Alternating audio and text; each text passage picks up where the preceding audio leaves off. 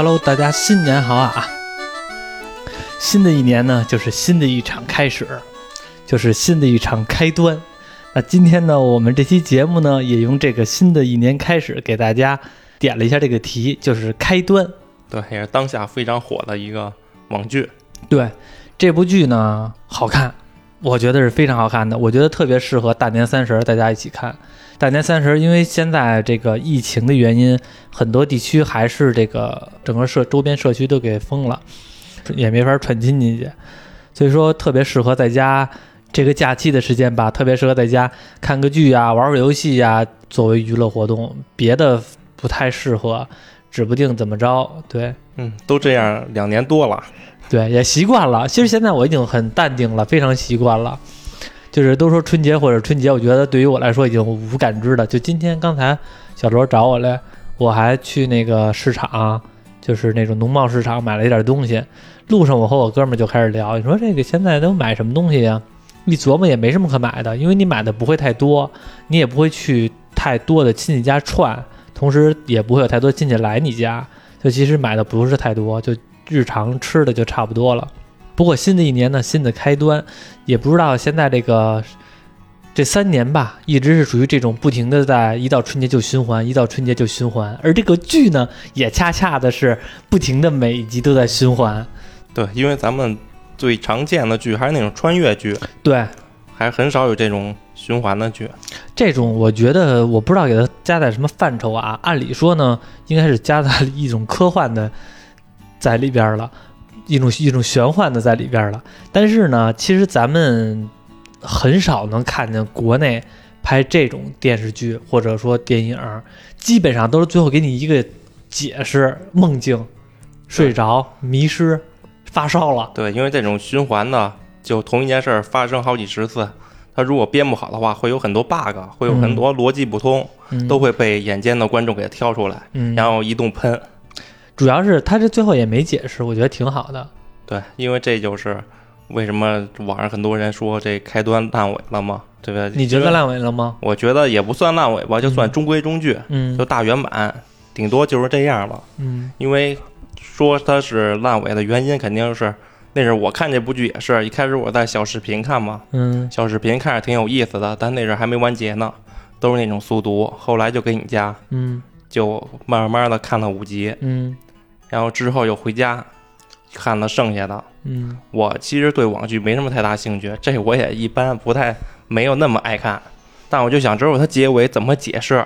怎么解释那个循环，这个循环的原因是什么，它为什么会发生这件事儿，为什么会选那个女主进入循环，然后为什么什么条件能让那个男主也带进循环了，为什么其他人不行。你好多为什么呀？我就想知道它结果怎么解释嘛，解释这件事儿，10万个为什么。对，而且它循环了20多次，你是不是创作了20多个平行世界？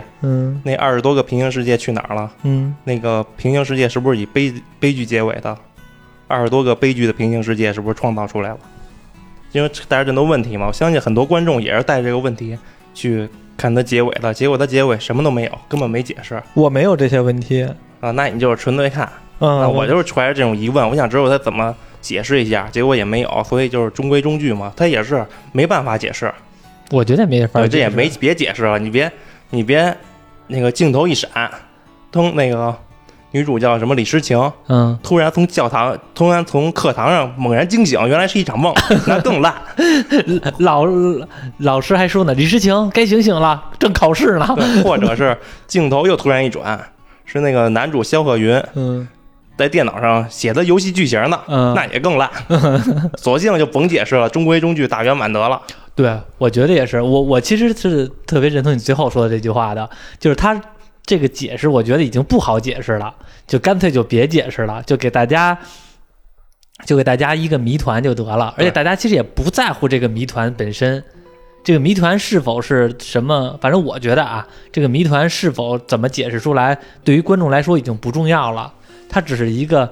让你告诉我就告诉我，不告诉我呢那也就算了，反正我就是看这种状态，已经不在乎这个真假了。对，反正如果要真有解释，真有原因，什么超现实的一些东西进去，我觉得这剧就毁了。我觉得也挺好，但是他那个超现实的一些禁忌之后，可能过审就不能过审了，就是属于完全的不走核心主义价值观了。对，因为咱们政策就必须要求他解释，不解释就算了。对，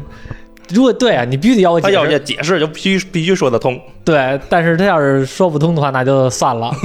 我估计编剧也是，我本来我已经说不通了，你要让我强行解释，我也能解释。但好像原著小说也没有详细的解释，没有详细解释吧？那挺好的，这还有小说呢，我刚知道，就小说改编的。哦，刚知道。不过这个确实挺好看的。这个剧其实我们刚才说这么多，说一下简单的剧情，没看过的可能不太知道。我们看过的呢，就简单的复述一下剧情，不会太多。就是这个，我们的主人公叫李诗情，有一天呢早上起来，有一天呢他突然之间嘣一下子，电视剧刚开始就一场汽车爆炸之案。然后李诗情呢从这个公共汽车中睡醒了，坐公汽车都有这种感觉，一坐公汽车就困。反正我就是一坐车就困，就爱睡觉，然后一睡觉就坐过站。对，然后有时候一睡醒都不知道现在几点了，是今天中午还是明天下午，也睡懵了，也不知道为什么一坐公共汽车感觉睡得格外的香，而且我特别是上学那阵儿就特爱睡在公共汽车上睡觉。李诗情也是从学校出来之后上了辆公共汽车，然后睡着了，结果呢等睡醒了之后，他就发现他的旁边坐着一个小伙子，是这个白敬亭演的，也在睡觉，他们两个都在睡觉。然后这李诗情呢就感觉不对劲儿，这个状况已经明显的感觉很惊讶了，因为他已经不止一次在这公共汽车上边醒来了，在之前他已经醒过2回了，同样的时间，同样的地点，同样的公共汽车，同样的旁边的那个小伙子。而每次他醒来之后，最后的结果都是这辆公共汽车进行一场爆炸，他自己炸死了，然后公共汽车上的所有人都炸死了。然后这一次呢，他起初以为是一场梦，但是这个梦实在太真实了，而且是梦中梦，每回都这样，他就很惊讶。这一次呢，他不想坐以待毙了，醒来之后呢，立刻就要从前边车站下车，但是公共汽车在行驶当中是不可能让你下车的，司机不同意，乘客也不同意。他跟司机就没办法，说司机师傅，说那个不行啊，有人摸我屁股，摸我还掐一下，然后说那有电车痴汉。然后司机呢本来不想让他下车，但是呢他一这么说，按照正常的司机的这个培训的方式呢，他应该是先报警，我记得是先报警吧。对。但是呢，很多乘客不乐意，因为这样的话呢，警察也会来，耽误很多时间，乘客呢也会着急上班啊，或者有事儿啊这种情况。司机说：“那算了，那你那个什么，你现在就前面这站就下车吧。”没有到站，在路途中间，他就给他放下去了。放下之后，这李诗情立刻的回去跟那个他旁边睡觉那小伙子说：“你也下来，说就是你摸我的屁股，你现在跟我去派出所警察。”这小伙子说：“我谁摸你屁股了？我这手一直摸我自个儿屁股来了。”说那个你就是摸我屁股来了，说赶紧给弄下来。然后这个车上的乘客也很着急：“你下去吧，你要真摸人屁股就赶紧下去。”就给他轰下去了，让小伙子下来也很不开心嘛。我着急有事儿呢，说那行吧，那走，咱去派出所啊，我这着急有事儿得赶紧走。那个李诗情说：“咱俩有一个误会，你没摸我屁股，咱俩就装什么事都没有。”因为这李诗情他也不确定他是否真的会有这场爆炸，他只是抱着能救一个是一个这种心态。我觉得他也是图这个小伙子长得挺精神的，白敬亭演的嘛，给救下来了。然后呢，这小伙子呢就也苦大仇深的就打了一车就走了，因为他那个出租车也是和那个公交车是顺路的，所以就一起走了。然后这个李诗情呢走在路边的时候被一个电动车给撞晕了，等再醒了之后发现已经到医院了，这辆公交车还是爆炸了，而且爆炸了之后呢，车上的人还是都死了。好巧不巧，他也看到了那个他救的那小伙子依然送进医院来了，因为那个小伙子叫肖鹤云，他下了公交车之后他打了一个车追那个公交车，因为都是一条路嘛，但是你想出租车肯定比公交车开得快，所以肯定是爆炸的时候也把这个出租车给波及到了，所以给炸了。然后这个时候警察已经过来了，警察开始调查为什么你李诗情会在爆炸之前下车，就有一定的稍微有一定的嫌疑，所以就问他你到底怎么回事，为什么会在这一站下车。李世清说了，因为我进入到了循环当中，而且这一次已经是第三次了。前两次的时候，第一次我只是听见一个手机铃声，就是那卡农声音，卡农那个音乐的手机铃声，突然间一场爆炸就全死了。然后我又醒了，醒了之后呢，在前边一点上了那个他们那个市中心的那一个大桥，上了那桥的时候又听到这个手机铃声，又爆炸了。第三次他又醒了，发现不对劲儿，他赶紧的跟那个司机说我要提前下车，司机不给他下，他说我有心脏病。然后那个旁边的他那小伙子还说你要心脏病的话，那要不然带你去医院。中间耽搁了一段时间，然后这场爆没有上那个桥，结果呢，公交车也爆炸了。为什么爆炸了呢？因为前边到红绿灯的时候，这司机为了赶时间，所以他多给了一脚油门，导致前面有辆电动车和他剐蹭，他这个司机一躲闪这个电动车，所以撞到了油罐车上，导致一场交通事故爆炸了。这就像是一场游戏触发了支线结局，对，支线 game over。哎，对对对，这说的非常对。一场游戏本来主线剧情是炸弹，是那个手机铃声响爆炸，支线剧情就是这个中途出现了一些变故，导致公交车行驶速度变慢了，卡住那个红绿灯，然后导致这个支线结局爆炸。这非常对。这个就是这大致的这么一个世界观逻辑。基本上这部剧就围绕着李诗情醒来怎么来阻止这场公交车爆炸，而恰恰他进了医院之后和警察说了这些所谓的循环，警察肯定不信，而且呢警察也进行自我介绍，我是老张，是这个叫张成啊，和我名字很像那个叫张成。然后那个给他介绍，然后那个李诗情呢也告诉他我到底遇到了什么事情。而那个小伙子在这场爆炸中也死亡了，就是白敬亭演的那个萧鹤云，也就是李诗情旁边醒来的那个小伙子也死亡了。李诗情又进行了一场睡着，又在医院里边睡着了，醒来了之后又回到了公交车上。而这一回不止他自己醒来了，那个小伙子萧鹤云同样的回到了，同样的进入到这个循环当中，也就是这个萧鹤云他也不知道自己怎么回事，就进入到这个又回到公交车上边了，又在爆炸之前了，等于他们两个人一起搭配着阻止这场公交车爆炸事件。对，幸亏有一个搭档，不然的话就一个人还真不好弄。因为李诗情是女孩嘛，而且是非常情绪化，她很多的时候都特别冲动。而这个萧鹤云呢是做一个类似于游戏开发的，他这里边并没有说明他是策划呀还是程序啊，并没有说明他具体的职业，只是说一个他是发起人或者他是主框架师，我们暂定他是一个技术人员，程序码农，暂定他是这样的。所以他是有一个很强的逻辑思维的。在这场阻止公交车爆炸当中呢，他作为一个脑力的发起者提供了很多有建设性的意见，而李诗情呢大部分都是处于一种善心，一种非常那个情绪化感性的一些抉择，而这个萧鹤云呢是作为一个理性的抉择在这一场里边。对，好在那辆公交车的乘客也不多，有6-7个吧，差不多7-8个啊、7-8个，我记得是8个。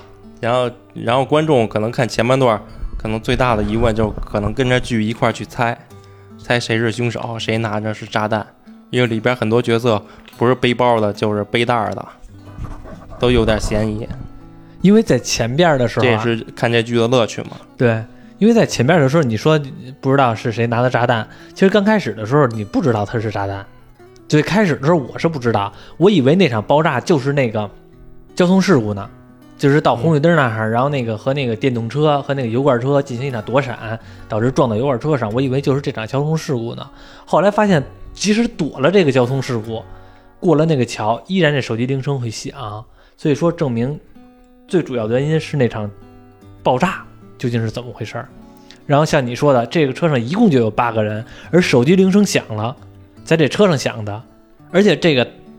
李诗情后来为什么验证说这个炸弹在公交车上呢，而且这个凶手也在公交车上呢？因为有一次循环，这个李诗情醒来之后就立刻跟那个司机说，司机是我这辆车上有炸弹。司机说你确定吗？你要是骗我的话，这个出事可你担着，我确定就是炸弹。说那个什么，刚话刚说完，嘣，爆炸了，就是证明凶手也在这辆公交车上听着呢，听到了他说向司机反映的这个消息，所以他又醒来了，意识到了这一点，车上8个人当中就有凶手，而凶手是谁？就是刚才小罗说的，我们特别好奇这凶手是谁。这8个人里边啊，挺有意思的，分配还挺均匀。有一个呢是直播人员，就是做专门这个网红，叫什么？叫一哥。对啊，一哥瘦了吧唧的做网红，就不每个人都说了。对，别每个人说了，那不每个人说完了，一看不是8个就尴尬了。对，不每个人，一共就7、8个。对，不每个人都说了，反正就是有这么几个人，我们就直接说这几个人，因为这个剧一共15集，中间呢有很多集数都介绍这几个人，他们自己本来为什么会坐这趟公交车，他们自己本来是什么样的一个人的一个状态。基本上这几个人呢表达了社会上形形色色的各种人，他们的每个人的生活呢都会觉得更有血有肉一点，并不是完全的路人甲，当然了也有几个路人甲，但是好多人都是那种有血有肉的状态。你最喜欢哪个人啊？这个8个人里边，我有幸运人才那中二少年吧，那中二少年给设计的不错，嗯，就特别中二，一句话什么选中你了他就信了，嗯，不然的话一般人还真不信，还就是有个中二魂，嗯，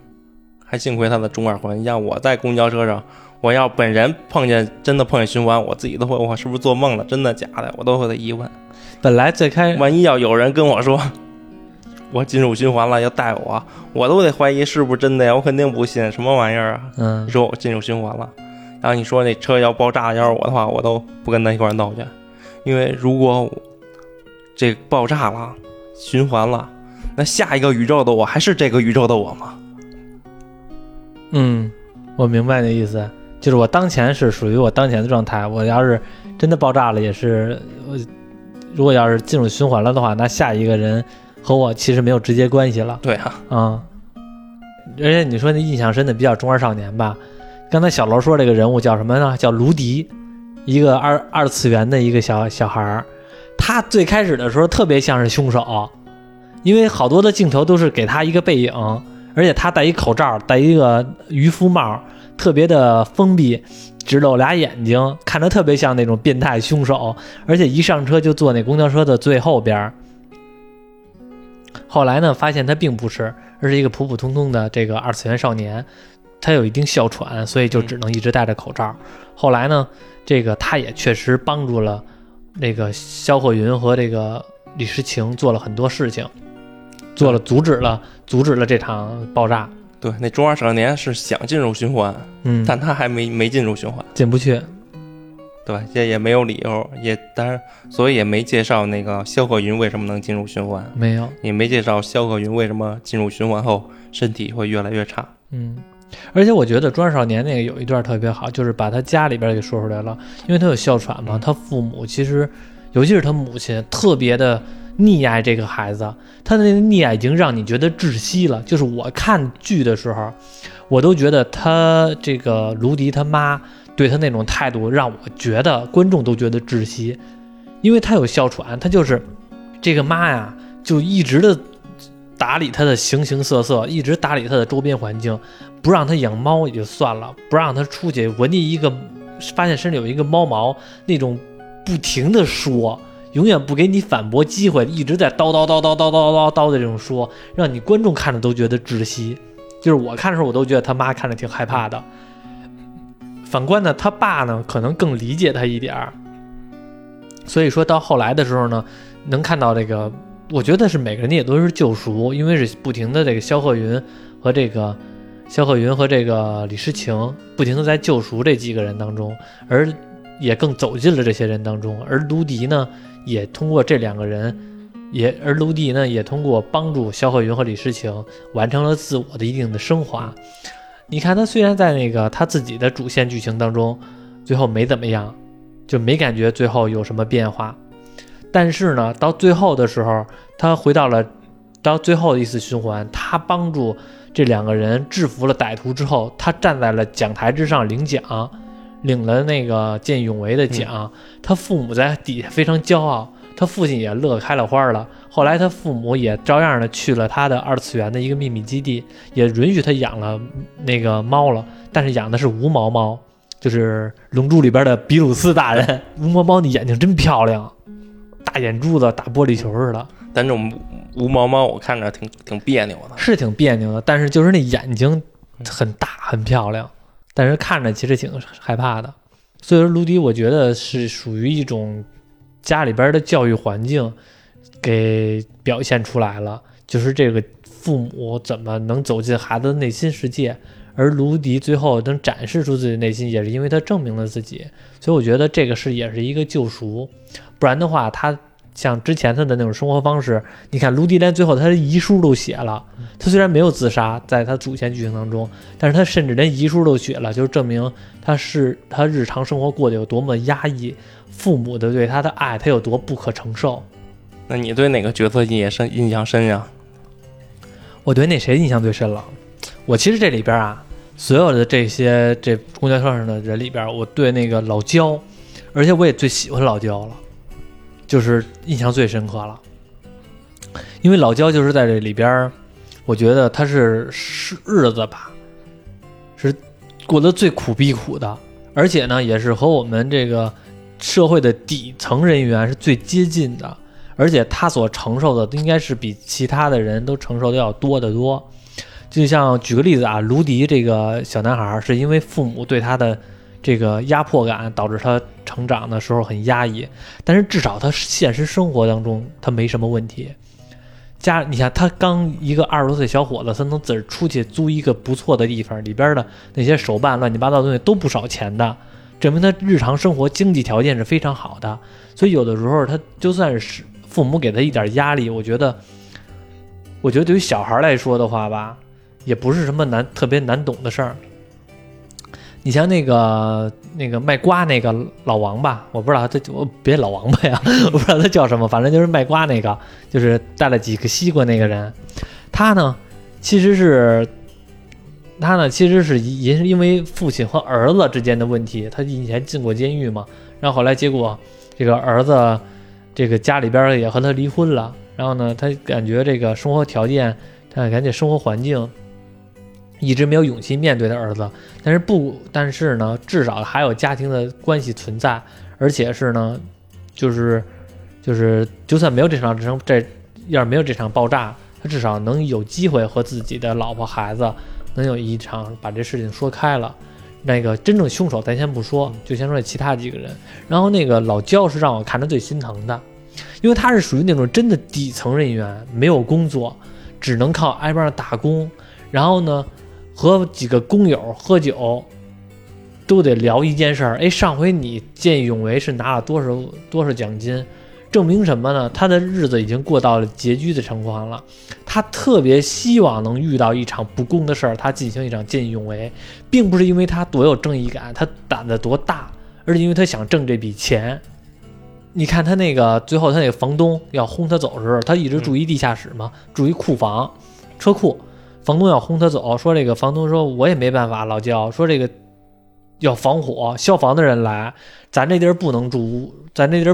人，你必须得走，我也不是说不收留你，房租我也干脆后几个月房租我也不要了，你就赶紧搬走吧，不然上班罚我款我也没辙。这个剧把这段演出来，我觉得也有一点好处，就是什么呢？房东也不是坏人，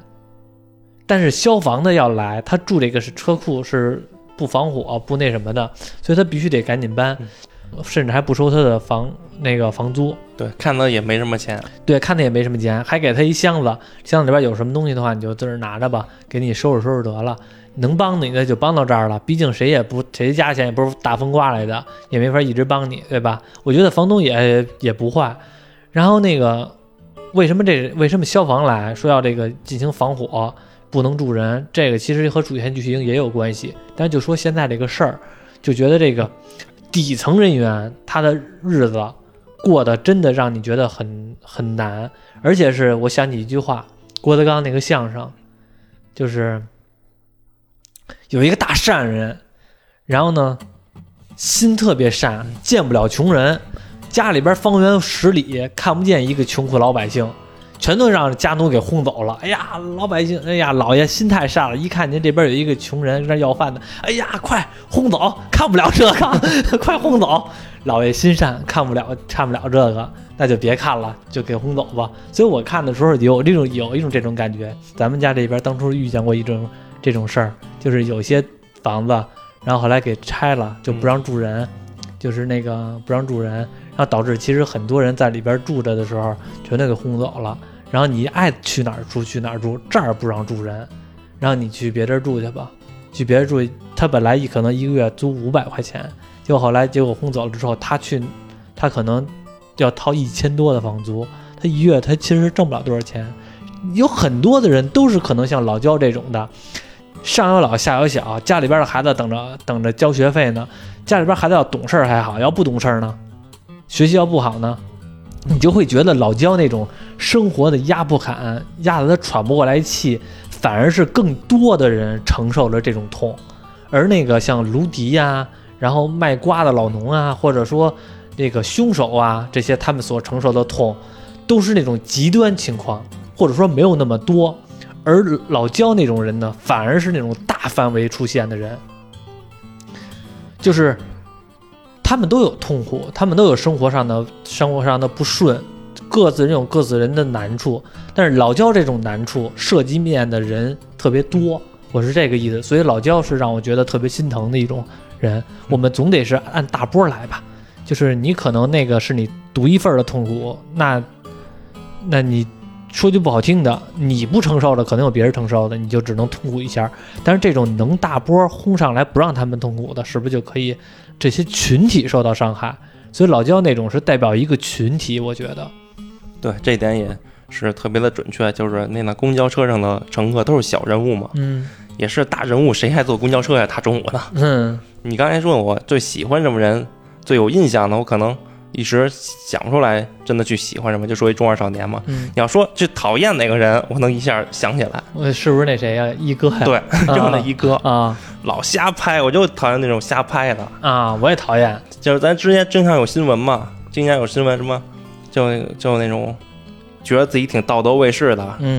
但在现实社会中当个道德卫士。之前新闻什么，一辆有人开公车顺路回家买个菜，给拍了，把人饭碗给砸了，给丢了。然后人去什么办事儿去，人那个办事员休息时间嘛还是什么时间，可能打开电脑干了些别的娱乐的事儿，给人拍了，举报，把人饭碗给砸了。就这种人，你就是闲的，都没法说的。大家都不容易，都是在这社会中赚点钱。你了解人家境，你了解详细情况吗？你就瞎拍，给人瞎放，而且就是砸人饭碗。而且就我觉得拍这种，你在现实世界中当个道德卫士，你在网上匿名的时候，就当一个阴暗小人。哎呀，说的真好。现在键盘侠都是这样。这部剧另一个批判就是网暴嘛。网暴，而且你知道网暴那件事吗？就刘学洲那件事啊。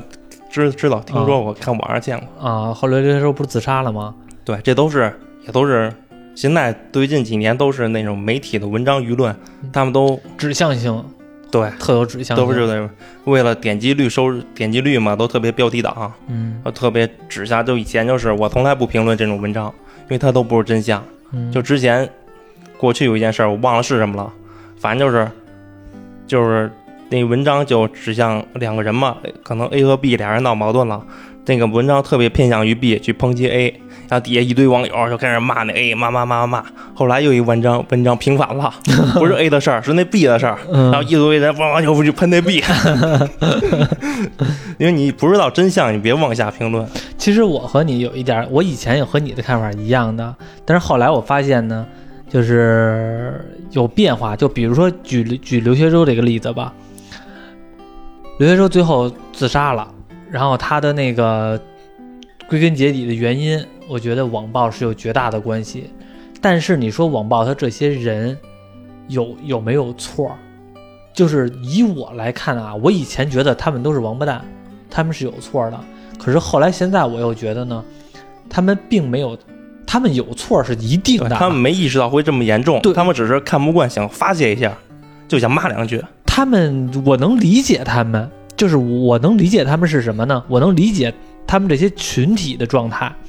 因为他们也是觉得自己在伸张正义的，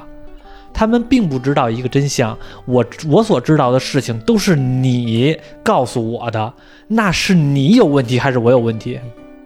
假如我是那网暴的人，那是你有问题还是我有问题？你告诉我一个错误的东西，我认为我如果按照你告诉我的事情，我做的是不是对的？我可能是对的，也可能是错的，也可能我没有这个执法权，也没有这个权利，但是至少来说我的初衷不是这个。但是你告诉我错的事情，那其实你是绝对的杀人凶手。这个你是谁，就是可能知道这个详情事件的人会知道这个情况。证明什么呢？这些键盘侠，这些网暴的人也好，他们我们要被人当枪使了。对，我们要理解他们被人当枪使。他们被人当枪使不是他们的错，他们是不知道真相。那如果他们知道真相，他有可能做回的结果就是大家满意的结果。但是真正的有问题的是不告诉他们真相的那个人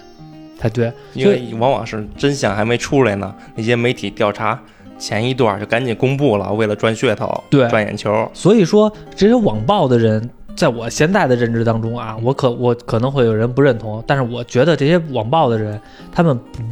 们有错是一定的，但是因为这个东西要通过人各自的成长，或者整个群体的成长才能改变，这个时候是非常漫长的，而且需要很多的例子他们才能改变。反正就是我理解网暴这些人，因为可能每个人都是从这段时间经历过了，有可能现在你是不网暴了，但是其实当初不一定你怎么样，就跟咱们那阵玩游戏，咱们那阵应该是赶上一段互联网蓬勃发展的一段年龄一段时间，然后同时蓬勃发展的那段时间也遇到了一些人肉网暴的这种情况，因为应该就是咱们从上学那段时间开始的，从魔兽世界嘛那段的时候，魔兽界顶峰、沃尔巴顶峰，什么天涯，号称三大社区嘛，天涯、猫扑、沃尔巴，是吧？你这是不把第八放在眼里啊？对，后来就第八了，反正就是各种的社区化，这个号称三大社区有多种多样。就是说那阵儿的时候，其实大家可能都是那种网络上的暴民，也都是被其他人点名的，对，因为在网上都是匿名嘛，大家想说什么就说什么。我觉得和匿不匿名真的没直接关系。我至今也是，就是在网上是一个发泄自己内心邪恶一面的。对，就算是实名制，也不影响这个什么具体的责任划分。我真没觉得匿名、实名制和网暴不网暴没有直接关系。我觉得会有点作用，因为现在有那种网络民警嘛，有点警示作用而已。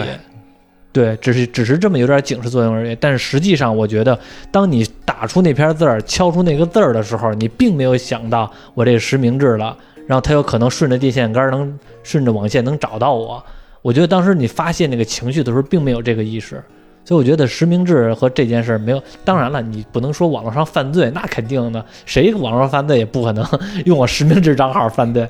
这个是两码事儿。但是当时那种评论发泄情绪。和这个实名制没有太大关系，我一直这么觉得的。这个刘学洲这个死亡了，然后其实这个电视当中也一样嘛，这个是那个叫什么萌萌王萌萌吧，对，王萌萌也是被撞了，在5年前，同样这个45路公交车上边，因为在公交车上边遇到了流氓猥亵他，所以他立刻的想要下车，下车的时候没到站。直接就开门了，他一下来之后被一辆大卡车给撞死了。撞死了之后，满屏的弹幕进行一场嘲笑，说这个女的怎么作死啊？对，到他们校园网啊，对，在校园网上，然后还有那个视频网站上，说这个女的作死的，死了好，她差点害死一车人。现在的人有的时候就是这种，就是这样，就是对，没有真相，就一段，对，断章取义，对，就一段，而且就一段这种事情吧，你说你很难界定。拍的这个人是谁啊？我就特别好奇，从那视频上面明显能看出来是那什么，那个公交摄像头，是公交摄像头，然后怎么就流出来了呢？就感觉是从警方那边，或者说从媒体这边这个主流渠道流出来的。就是你按照暴民的角色来看的话，如果说这个女孩真的没有遇到了流氓，假如说没有遇到流氓，她就在这公交车上面想犯神经病了。就想找司机，我要中途下车，然后司机没办法，中途给他停了车了，下车之后当撞死了，没有那场流氓猥亵他的事情。那你说这些网络上发弹幕的这些人说的对不对？就是撞死了活该，然后或者是怎么怎么样，这些东西就是一种戏谑的口吻来说的话，你说对不对？不是那么讨厌了吧？在这个视频当中确实没有展现出来他被猥亵，他被摸屁股这些事儿。那你说这些暴民们他这么说这个王萌萌，他们不知道到底摸没摸屁股，对吧？对，所以说有的时候哎呀特别头疼，尤其是因为那个就是最近刘学周这个事儿嘛，因为好多人就是把这个枪吧指责到暴民身上，就是说刘学周就是被网暴弄死的。我觉得刘学周和网暴的死是死于网暴，但是呢和这些暴民的关系不是直接关系，而是和利用这些暴民的人有关系，就是那个报纸，对，他才是真正的。所以他后来那篇文章删了嘛，所以我觉得他才是最操蛋的一个状态。而且网暴这种事儿到什么时候我觉得都不会终止，就是反正现在来看的话离这个网暴终止还远着呢，慢慢来吧。就是那个猥亵男其实他不知道他演的时候有没有跟导演组商量，你一定要保护好我的安全，你一定要保证我的安全我才演这个角色。为什么这网暴的呀？他那谁演的？去他微博网暴的，去他抖音网暴的，现在的现实中逗他。现在的人应该不至于像以前那种状态了。你记得以前那阵看那个，之前有那种电视剧角色演坏人那个啊，容嬷嬷。对，人现实中看见他都骂他，躲着他啊。看见容嬷嬷都不卖他菜，然后那个容嬷嬷去菜市场都不行。然后还有那个安家和，那个叫谁来了？安家和那个不知道，冯远征。对，看见冯远征也是说，一看就是以后别打老婆了啊！安家和说我没打老婆，不是说错了，冯远征说我没打老婆。对，导演组好像确实保护了那个演猥亵男的那个，因为那时候我看那个开端百科那演员表里，只有那个猥亵男没有头像，可能也是间接的保护他，也可能角儿不太大。对，但是这里这个猥亵男其实有一个可能是告诉大家人不可貌相，对，因为也说什么咸猪手大家想的都是那种特别猥琐裤衩背心的那种，裤衩背心风评被害反正穿的特别邋遢然后那种而且看见人都特别的对，实际上给人乐一个呀，戴眼镜还挺文明的，穿一身西服戴一个，而且是你看他那个这些文明不文明无所谓，因为在剧里边，在他猥亵的时候，我虽然戴眼镜，但是我也感觉挺猥琐的，他那状态。但是呢，就让你觉得，就像你刚才说人不可貌相的是在哪儿？在最后，他早上起来之后，给他自己做了一个特别精致的早餐，他的一个鸡蛋，弄了一个三明治，然后呢，到了办公地点。然后还打开了便当，看的是他的闺女写给他的这个准备的便当，上面还有一个纸条，哎呀，爸爸今天辛苦啦，或者这种的话，你会觉得他有一个特别幸福的家庭。然后呢，办公桌上边放了一个镜框，那个镜框就是他一家三口。你会觉得你如果没有这些猥亵的事儿，你就会觉得，哎呦，这个男人真是好男人。然后有一个美满的家庭，有一个可爱的女儿，有一个漂亮的妻子。然后有一份还算体面的工作，你就会觉得生活好像蒸蒸日上，但是没想到阴暗中是一个摸大学女生屁股的那么一个猥琐男。这就是刚才你说的人不可貌相。我想起来了，那个韩国那个《杀人回忆》那部电影里边那个最后有一个剧情，就是那个警察回到了当初犯罪现场的那个马路沟，蹲那还是看见马路沟里去，因为以前那个尸体在那马路沟里边发现的嘛，就在那看见马路沟里去，然后发现什么也没有，他就站那出来了，所以说哎呀，就跟那叹了一口气。旁边过来一小姑娘说：“叔叔，你在看什么呀？”然后警察说：“没事，我就看看几年前跟这发生的一件事儿，然后当初这儿有一个东西，因为那儿有一个尸体嘛，对，所以他说我就跟这儿看看以前这儿有一个东西。”然后那个小女孩若有所思，头两天别的叔叔也看这儿来了，说他当初跟这儿留了一件很重要的东西。然后这个警察就非常惊讶，因为当初这个地方就是藏尸体的地方啊，那可能头几天在这儿看桥洞那个人就是一个杀人凶手啊。然后这个警察赶紧问那小女孩，她长什么样啊，能不能说出一下她的特征。小女孩想了很久，就和普通人没啥区别。警察立刻就看着镜头，就看着电视机前看屏幕的你，就那就仿佛就是说凶手就在我们身边。凶手没有那种长得一副凶手样，就是长了一个普普通通的人的样。这个也一样啊，就是这个猥琐男最后你会发现他长得其实或者说和你在你身边的那个形象就是一个非常好的一个家庭丈夫的一个形象，但是你却不知道他的阴暗面有多深。对，然后遇到了这种事儿，所以我觉得这部剧里边吧，其实拍的最好的一点就是不只是男女主人公的戏份大，而是所有人呢都会展现出来一些个人的魅力、个人的戏份，而这些人呢更加的一些现实主义。像比如说那个王萌萌她那同学，就是她说当时她发现了其实被非礼了，但是呢她没有说，然后在学校的贴吧里边她说了一下，说她王萌萌是被非礼的，别人还说你信不信啊，说那个你怎么知道，你看见了呀，说如果你要看见了，你要有照片的话，那你更遭殃，因为你没有指出来，你就是跟那儿看着当凶手。说如果这样我的话，我肯定第一时间先站出来，这种吹牛逼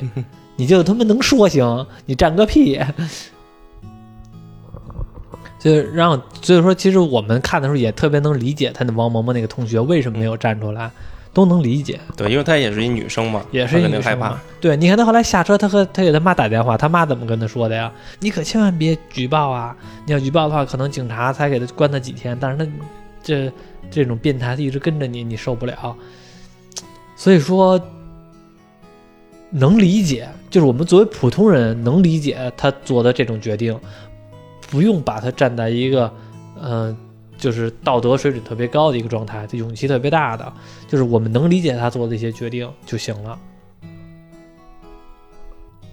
哎，你说看这剧的时候，因为他一直循环嘛，我就开脑洞一下，如果是你进入到的循环，你会怎么样啊？我会开始不相信，如果给我循环好几次，就不得不信了。然后真的进入，那我也没有什么好办法。我估计我得慢慢的也得一次一次试，因为好处就是它就像是一个游戏嘛，你可以无限循环，对，无限。对于你自己来说，你就是无限存档、无限循环，只不过是用几十次找出一个正确的一次就是。对，其实挺简单的。我看的时候吧，我就觉得这个太简单了，而且我看的时候吧，我是带着一种很戏谑的，带着一种很乐趣的心态来看的。当时我看了我就说，我操！我要是进这循环，前边的那几回我可能懵，但是后边那几回的话，当我们理解了这件事儿之后，然后如果我要是那个，就是比如说先前边那个进行按照我的思路来破解这个谜题，没破解了，比如说被警察逮到派出所来吧。我肯定疯狂装逼在警察面前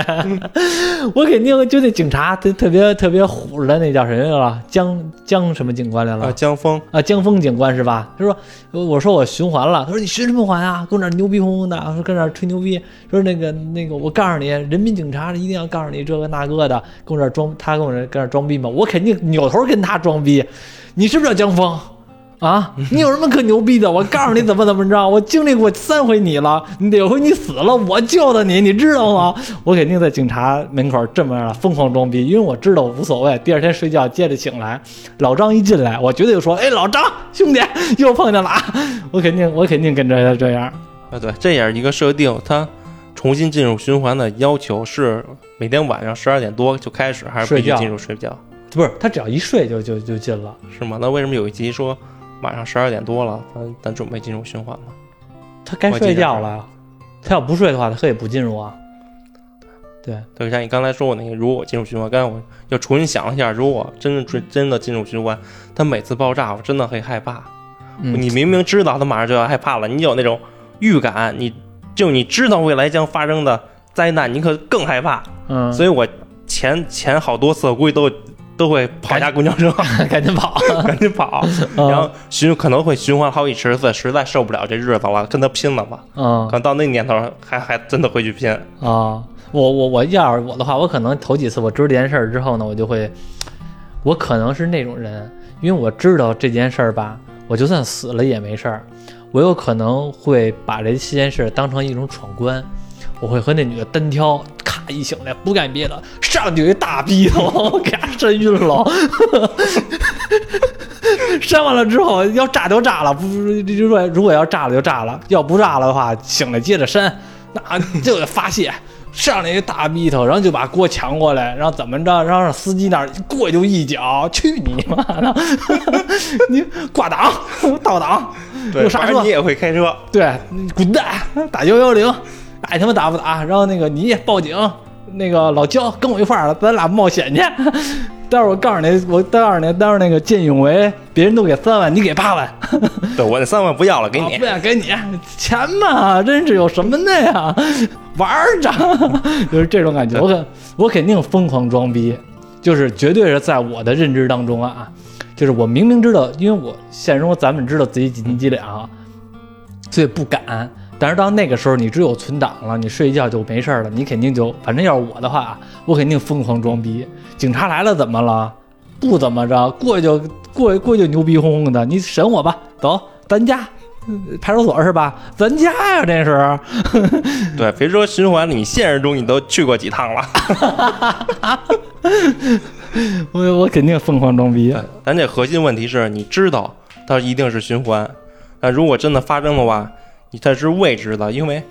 循环的原因不知道，要真实发生了，你无法保证下一次是会真的进入循环，无法保证这一次不会结束。嗯，万一出差错了，因为你不知道循环的起因，它发展的条件。嗯，但突然那个条件没有了，你自己还不知道呢，还跟那装呢。真嗝屁了。那我想了一下，应该比较苦逼。怎么他妈不按套路出牌了？我应该睡觉就第二天就睡觉就公交车上了，怎么回事啊？如果要是那样的话，应该挺苦逼的。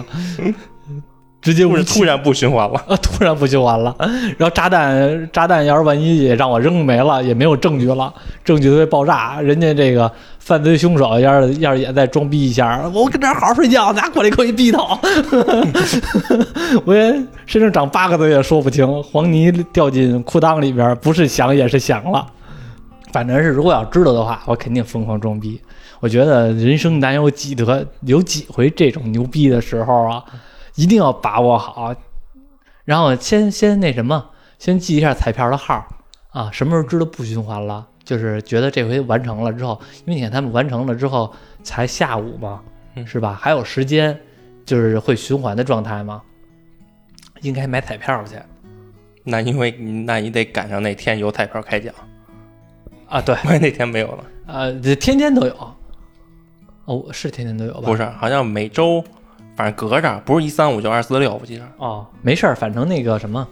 除了这个彩票，还有别各种的都有，什么球啊，乱七八糟，就不是说非得这一个。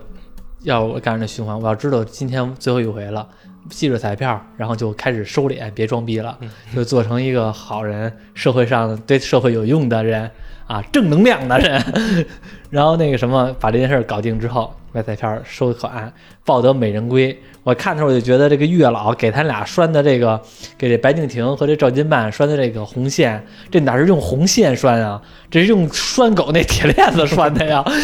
这锯也锯不下来啊！这俩要不发生点什么都说不过去了。你俩要不搞对象的话，谁都说不过去啊！家里边有对象都得踹了。这个看的时候，反正是我就觉得他们俩没把握好机会，没有把握好装逼的这个次数。要是我，我操！你就看我表演吧，就跟那什么似的。你记着看那个叫什么来了？忌日快乐。没看过是吗？也是那个循环的那种题材的，就是美国那恐怖片，也是那个女的每天醒来之后，晚上都被人追杀，都被人杀死。那个我只看过那个循环。武将潘放单挑吕布，老被吕布斩，就小视频一个短片哦。还有那个循环，那个叫什么恐怖游轮，反正这个开端我觉得还不错，看的时候。对，关键他们演技也都在线，我觉得那赵今麦演的真不错。嗯，反正排的话，那个郭姨演的最好，端锅那个。郭姨哦，端锅那个，他如果演技排的话，我觉得这部剧里他排第一，赵今麦排第二。他那个表情让你觉得挺瘆人的，那个表情让你觉得特别害怕，尤其是最开始的时候，包括他伤心啊、悲愤啊，各个情况。对，那个特好。那个郭姨就是这个端锅这个，其实我看的时候吧，我其实不太能理解他，我也不太能理解他。我理解他自杀，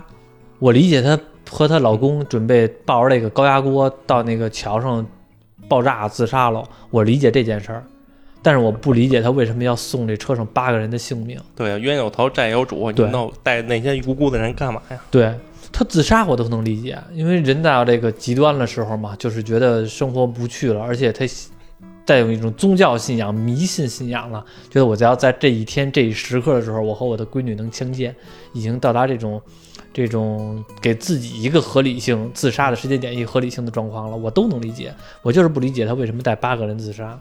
他自己要是自杀的话，我甚至还觉得行，就是你这是你，虽然你为大家，虽然你对其他人造成了生命的影响，但是你自己儿死了和你老公死了，你们两个愿意，而且想博得社会的关注，我甚至觉得没有什么，就是不能说没有什么吧，就是觉得方法可能不对，但是我觉得